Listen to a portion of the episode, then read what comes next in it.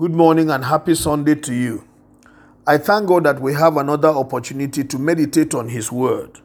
It is my prayer that this little time will add value to your life and prepare you for further engagement with Him in the course of the day.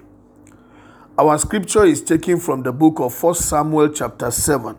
We are reading from verse 3, verse 4, and verse 13. So Samuel said to all the Israelites, If you are returning to the Lord with all your hearts, then rid yourselves of the foreign gods and the Ashtoreths, and commit yourselves to the Lord and serve him alone, and he will deliver you out of the hand of the Philistines. So the Israelites put away their Baals and their Ashtoreths and served the Lord only. So the Philistines were subdued and they stopped invading Israel's territory. Throughout Samuel's lifetime, the hand of the Lord was against the Philistines. In this scripture, we see one significant move that Samuel made in his leadership of Israel. When they contended with their chief contender, the Philistines, Samuel understood the secret that will give them victory over that enemy. That secret was for them to put away all other gods, every devotion to Ashtoreth and Baals, and put their heart in unity to worship God and recognize Him as God alone.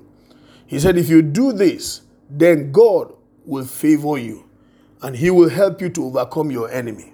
And truly, when Israel gathered their hearts together and gave their devotion and allegiance to the Lord God Almighty and chose to have Him alone as their God, God went ahead of them and gave them victory over their enemy, the Philistines. Scripture says here that the Philistines were subdued. And because of that, they stopped harassing the people of God. They stopped invading their territory. I like to say to you here that one secret you must learn from this scripture is that if we turn our hearts unto God and worship Him, recognize Him, and give ourselves unto Him alone, if we have our hearts committed unto the Lord and recognize no other, I tell you the truth, the Lord will be pleased with us. Then He will give us power to subdue our enemies and bring them under our feet. The devil will never be able to overcome you so long as your heart is committed unto the Lord. If we commit ourselves to the Lord and then we resist the devil, the Bible says he will flee. Israel subdued the Philistines because their hearts were pleasing unto God at that time under the leadership of Samuel. And scripture says, throughout the days of Samuel, the hand of the Lord was upon him and against the Philistines. I charge you today, make your heart completely dedicated and committed to God.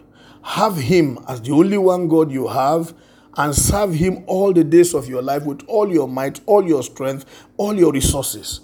I can assure you, when you please God with your heart, He makes even your enemies to bow before you.